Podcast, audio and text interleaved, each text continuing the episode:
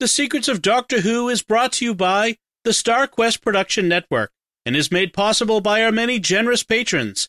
If you'd like to support the podcast, please visit sqpn.com slash give. You're listening to The Secrets of Doctor Who, episode 209. One day, I shall come back. That's it. I've been renewed. is when a Time Lord's body wears out, he regenerates. I'm a Time Lord. I'm not a human being. I walk in eternity. Braveheart. Change, my dear, and it seems not a moment too soon. Unlimited rice pudding. Position looks Wearing a bit thin. fantastic. Allons-y. I am Scottish. I can complain about things. Ta-da! Ooh. Should be fine. Hi, I'm Dom Bettinelli, and you're listening to The Secrets of Doctor Who, where we discuss everything about the hit BBC series, Doctor Who. And today we're discussing the first Doctor story, The Feast of Steven. And joining me today on the panel are Jimmy Akin. Hi, Jimmy. Merry Christmas, Dom. Merry Christmas. And Father Cory, Merry Christmas to you. And Merry Christmas. So, as you all know, uh, this is our Christmas episode. Every year we've so far, most years we've done a Christmas special episode, whether it's the actual Christmas episode of a new series, a new season, or when there isn't a new season, we'll look at a Christmas special from.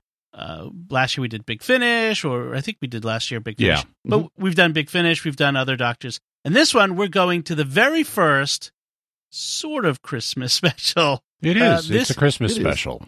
Sure. Well, yeah, it's true. It is true. So this is an episode that the first Doctor Who episode to ever air on Christmas Day. This is the first Doctor, and it was Christmas of 1965, Mhm. and it was in the middle of a 12-part serial called The Daleks Ma- Master Plan. Which is actually sort of a 13 part serial because it had a detached cold open that none of the main cast appeared in.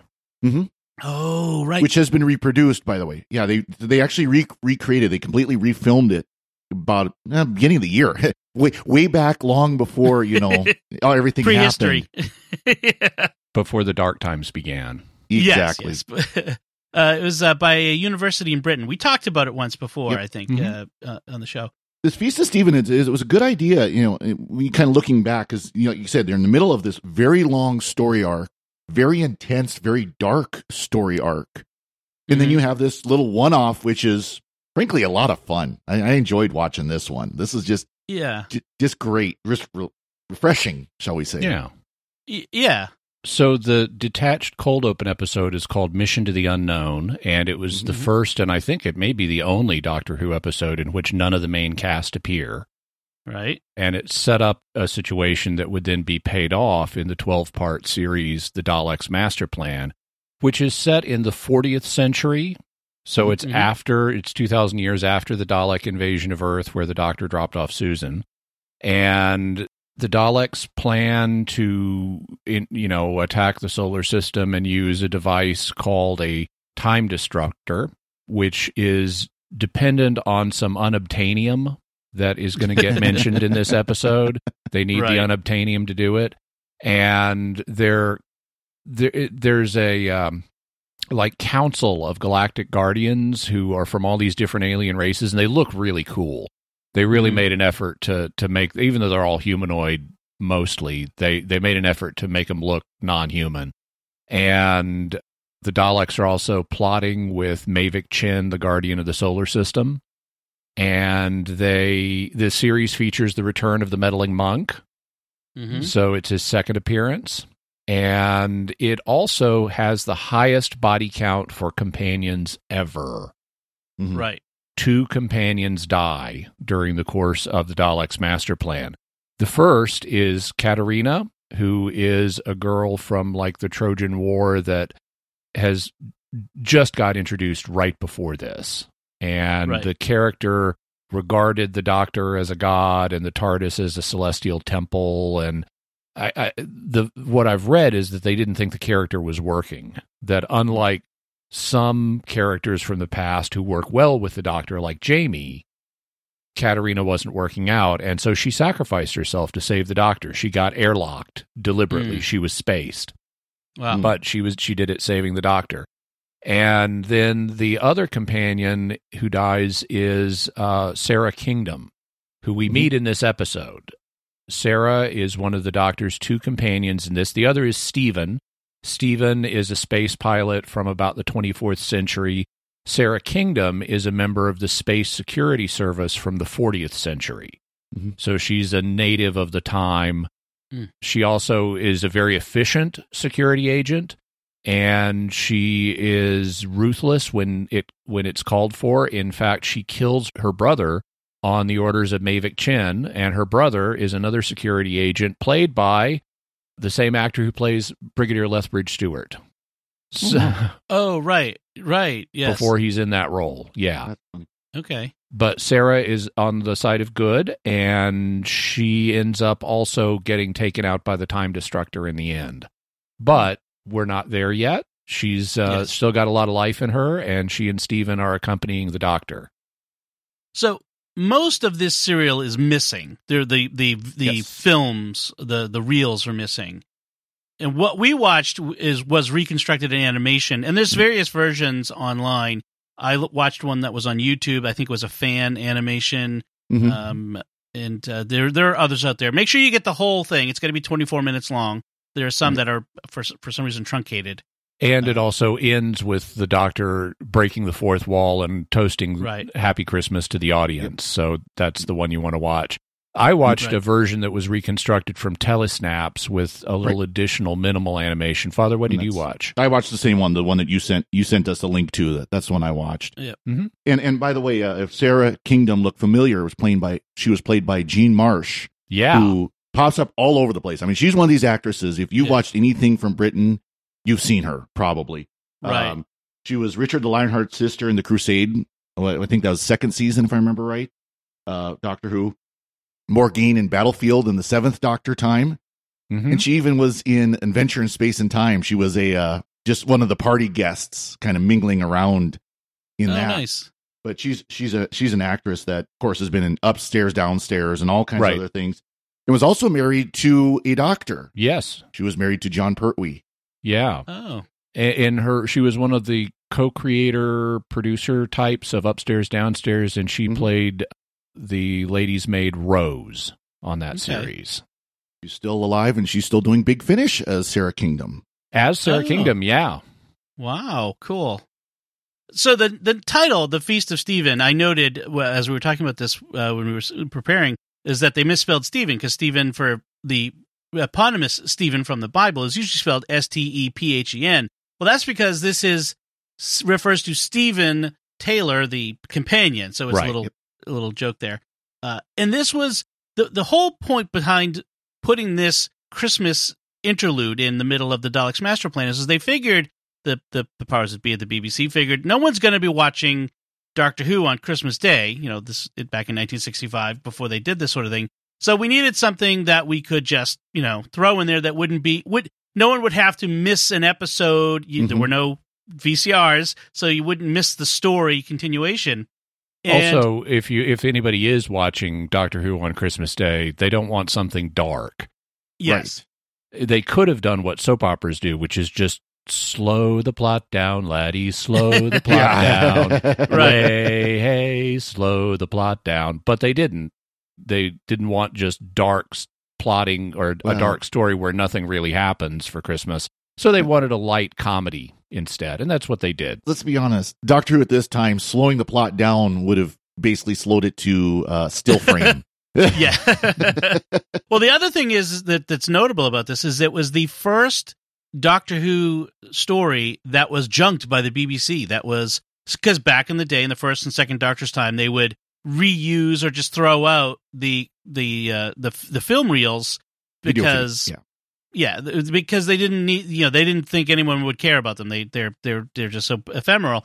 Uh, and because it was they aired on Christmas Day in the UK, they figured well none of the overseas clients, the overseas BBC clients in the Commonwealth, wanted a Christmas episode in March or February when they would get it. So they just didn't bother and they just threw it away. They threw away the 16 millimeter black and white uh, film, uh, Mhm. or the well, they didn't make a 60 millimeter. That's what they usually sent overseas. Right. So they they just got rid of the videotape. Eh, But it is the only part of this whole Daleks Master Plan serial that has telesnaps. And apparently they were done by one of the actors in this. So one of the guys who was in this episode, who was not a regular telesnap guy, did it. It was it was a very interesting. Robert Jewell, who played the Bing Crosby Mm, at the end of nice. this, you, you we'll get to that how Bing Crosby sort of shows up in this one. Uh, he did the telesnaps. among others. Yes. And also, as we mentioned, it's the first uh, Doctor Who, and I think the only Doctor Who so far that has the Doctor or any character breaking the fourth wall and directly addressing the viewers at home. So uh, it's And I notable in that. believe that's the part that survives yes. Uh, so they, in, they played that on Blue Peter, I think. oh, Hmm. right, right, right. So it was in something else that survived. So so let's talk about this episode itself because it's uh, it's not. It is a romp. It is a classic comedic romp. Uh, Yeah. Just all kinds of silliness and, and, and fun things go on. It starts with the TARDIS landing in 1960. So it's departed from the 40th century. Well, 1965. Yep. Is it 65? It's 60. okay, okay. I saw something that said 1960, but it might have been 1965. Uh, which is right. It's not. It's not. It's from the era in which the show airs. So Yeah, that's that's the day. important part. And it is funny that the doctors they're not quite sure where they are. The scanner is broken, and so the doctor uh, uh, thinks that they're on some poisonous planet where where you know you cannot survive outside. Only the doctor could possibly survive because he's used to such things. Well, it's polluted, smoggy London in 1965, basically. Yeah. I, I like how Sara, as a new companion, doesn't fully know how the TARDIS works yet because she says, I think something's wrong, and notes the central console has stopped going up and down. Yeah, right, They have to explain to her that means we've landed. right. But she Uh, does know enough to be able to fix the scanner by herself when she gets the chance. Yes, that's right. She's she's a capable ca- uh, ca- female companion, which you didn't you sometimes got in the 60s. Oh yeah, she's she's a, not just a capable female companion; she's a capable female action companion. Yeah. Right. I mean, she's handy with a gun and with martial arts and all kinds of. She's like a she's like a, a less futuristic version of Leela, if I can put it that way. Hmm. Okay. Yeah, yeah, yeah. They've uh, materialized outside a police station in London in in what looks like a police box and a there's a group of policemen there who are suspicious of its sudden appearance. In part because you don't need to put a police box right across from a police station. That's the function of police boxes to, is to serve as mini little remote police stations. Right. Exactly. But they accept it because, you know, it's something odd, but we have to fit it into our worldview, so it must be okay that it's here. Uh, so the doctor has decided that he's going to go distract the police so that Steven can climb up on top of the TARDIS and fix the scan. The scanner is the blight on the top of the TARDIS. That's mm-hmm. essentially what the what the, the the light is. And so the doctor ends up getting arrested or detained by the the police. He's he's handcuffed. I mean, he's so I suppose that's arrested, and he's taken inside. And there is this moment where he recognizes a, a man who's inside the the station making a complaint about rebels moving his greenhouse. Yeah, this is this is a comedic character they've introduced here. I I suspect, although I haven't been able to verify, that this is based on some kind of cultural gag that was around at the time. That there was maybe a mm-hmm. British comedian who had a routine like this, Okay. and but it's it's this random guy. He showed up at the police station and he's flummoxing the police by complaining to them in an accent uh, that is not their accent about how his his house, his greenhouse, has disappeared, and rebels have taken it again. And and on a show like this, I mean, we've got a blue box that disappears regularly, but a greenhouse that disappears is something else. And right. and so it's just kind of a non sequitur. And really, so this episode is in two acts. The 1st Mhm. act is at the police station, and it's the slower of the two acts. So they're really just chewing up time here. It's meant to be lightly amusing. the The show won't really kick into high gear until Act Two. Yep. Yes. But yeah, the, you're right, Dom. The doctor says something, and I think this is part of the joke about I, th- you know, I think I've seen you before, and he alludes to Jaffa. You know, seeing Well- him in Jaffa. That part I know what that refers to. This Mm-hmm. actor was in the first Doctor story, The Crusade, that that, that Father Cory right, just yeah. mentioned, and so uh, which is about King Richard and Crusade. So he's referring to you look a lot like someone I met in Jaffa, and it's the same actor, which. Doctor Who likes to do, like uh, Mhm. you know, we in fact they really went far with this with the Twelfth Doctor, of course, with uh, Peter Capaldi recognizing his own face from Right. uh, um, from Rome. the the well from no from Pompeii. Sorry, Pompeii, Just- yeah. could not get the word out. so uh, meanwhile, Steven is sneaking about outside, and he's near the back of a police car and notices a. Or I think it's a police car. It's a car anyway. Yeah, Yeah. He sees a police car. uniform. Okay, uh, the animation I was looking at did not make it clearly a police car. Uh, so it, and he sees a police uniform in the back of it and puts it on, and then he and afterward he'll get mistaken for the the new guy sent over from Division G G Division, uh, and he goes with it so that he can fit in. And he, the reason he, he dons the police costume is so he can infiltrate the police station and help the doctor. Right, right. It, he's he saw the doctor get arrested. So the doctor, meanwhile, is telling the policeman that he's an alien, and of course they think Well, he's an He he doesn't say extraterrestrial. He says, uh, I mean, they think he's British at first because of his accent, and he's like, Right. "Oh no, no, no, no, no, no! I'm from much farther away than that. Scottish? No, no, no, no, no. Welsh? no, no, no, no, no. Uh, I'm a citizen of the universe, you might say. yes. Yeah. They they they find that to be a little odd, and uh, That- that- that- and, and of course, you know, knowing the time too, that sounds very hippie-ish. yes, Kind it of about does. the point of it hippies. does. Well, we're we're not citizens. We're citizens of the universe, man. yeah, that does sound a bit like something out of uh, out of uh, the the, the mid '60s. So they Uh, think he's a, he's a, a crazy old man, basically, Mhm. at this point. And they therefore remand him to the custody of Steven, who says he's well known in Division G and he'll take care of him. Right. Meanwhile, Yeah. Sara has come out of the TARDIS and she's trying to tell the policeman that she has to fix the scanner, and he has no idea what she's what she's talking about. And he says, "Well, it's Christmas. We're supposed to be lenient toward you know disruptive folks. So why don't you just move along and we'll, we'll forget Yeah. that I ever had to talk to you." And he thinks that she's going to a party, a fancy dress party, because of her space security suit that she's wearing, Right. which is, you know, kind of dark and military looking and a little weird, you know, Yeah. kind of Yeah. a little bit of a space Nazi vibe, but without the swastikas and stuff. Hmm. And so she pretends to leave, and he's another 60s thing is he tells her, have a swing in time. yeah. And- Yeah. And she's confused because she's got nowhere to go. Like I'm, I this I came from inside the box. Yeah. Also, uh, in this sequence, we hear periodically snatches of Christmas carols being sung by children in the background who are apparently Mm-hmm. out caroling on the streets. Right, right.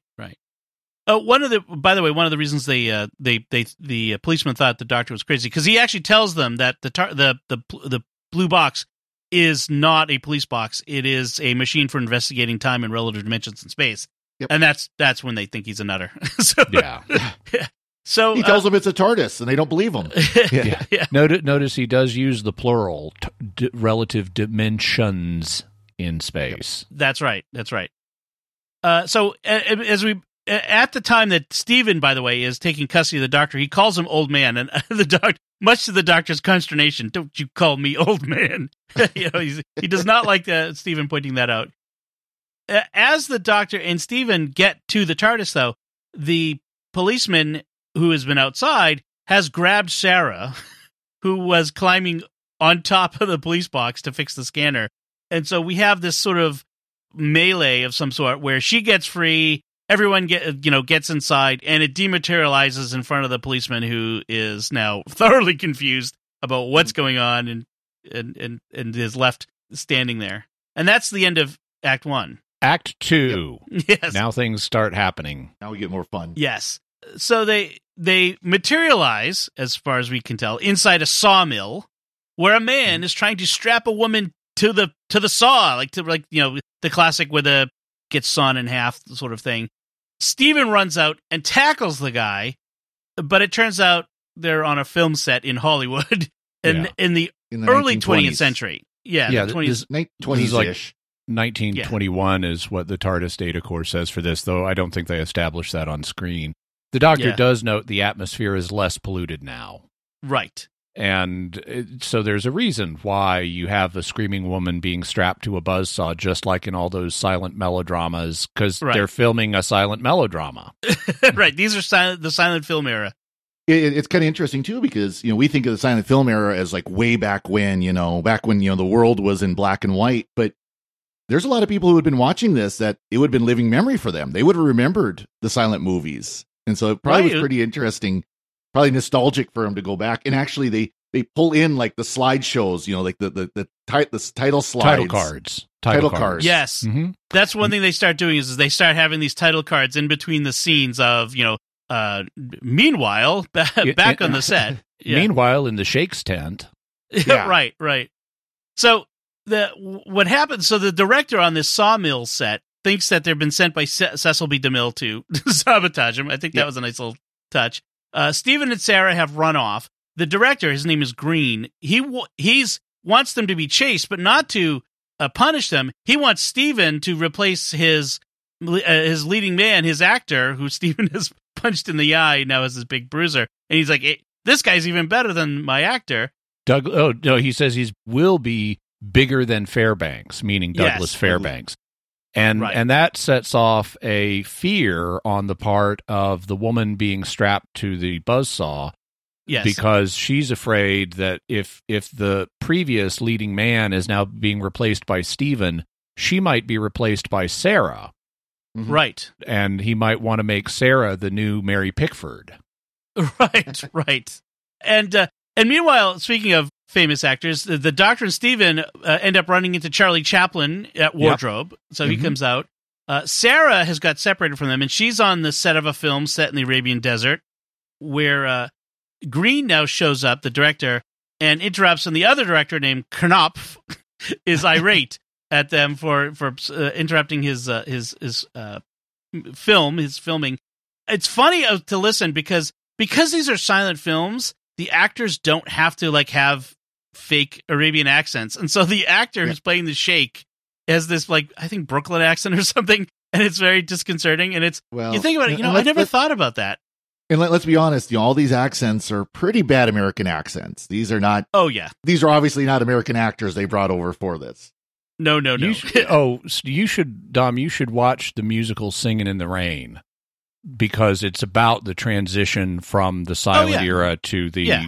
to the talkie era, and the discongruity between what the audiences imagined Right. the actors sounding like and what they actually Oh, yeah. sounded like is an enormous plot point in "Singing in the Rain." Right, I forgot about that. Yeah, yeah, yeah. That is, that is yes. Th- that and we don't think about that transition, but yeah, that is a big. I mean, that, it'll be like when we transition to like holograms, I guess. You know, when Yeah. you know, holodeck movies.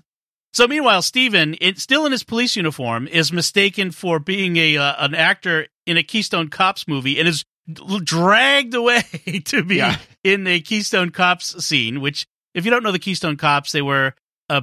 It was it was Slapstick. Slap- slapstick. slap- slapstick comedy involving the police, filmed by a company called Keystone, hence the Keystone Cops. Right, right, and yeah, there it was involved a lot of like crazy crashes and accidents and people being bad. Basically, a YouTube video.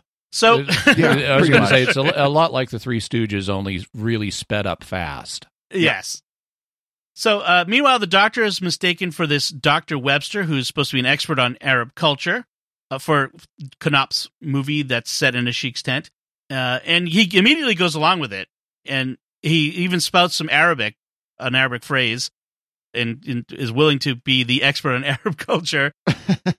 I, I, they, and they bring him in to advise, and you know they had been filming a, a love scene between the sheikh and some woman, and he's making you know promises. I'm going to take you on my camel, and you know we'll fly away together and stuff. Right. And when the doctor sees the woman, he immediately says, "You put on some more clothes, child." Yes, he does. uh, and he does, uh, meanwhile, find Sara hiding on the set. It- she was hiding in a box. Uh, the funny thing is, is Knopf, the director on this set, keeps seeing her in the background and says, "She's wearing too many clothes. take, you know, She's t- part of take the off harem. some of You're in those the- clothes." Well, he says you're in the harem scene. Go go get ready for the harem scene. right, right. so the, the you have the, the the dueling sensibilities there.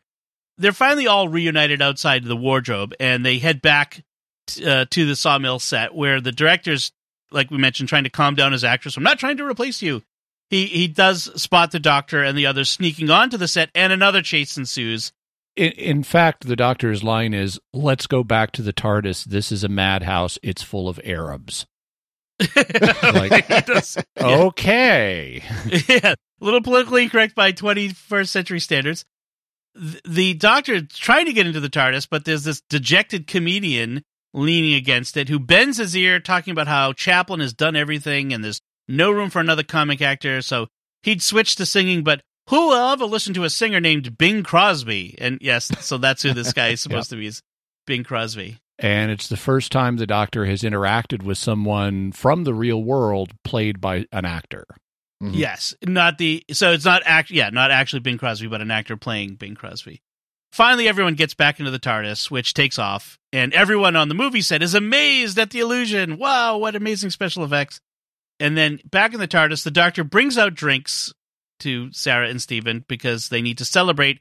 Because back in 1965, it was Christmas, and so you know, they, happy Christmas. And he turns to the camera and wishes a happy Christmas to all the viewers at home as well and that's that's where we end.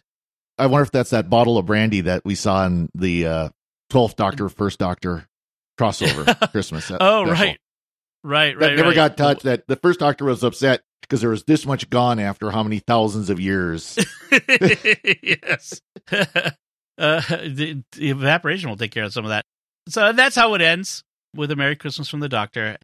So, any final thoughts on this one, guys? Uh, Father Cory? It's just just a fun, silly romp, and and, and again, you know, you, you could see that this would have been a great palate cleanser in the middle of the whole Dalek Master Plan story Yeah. arc. Yes.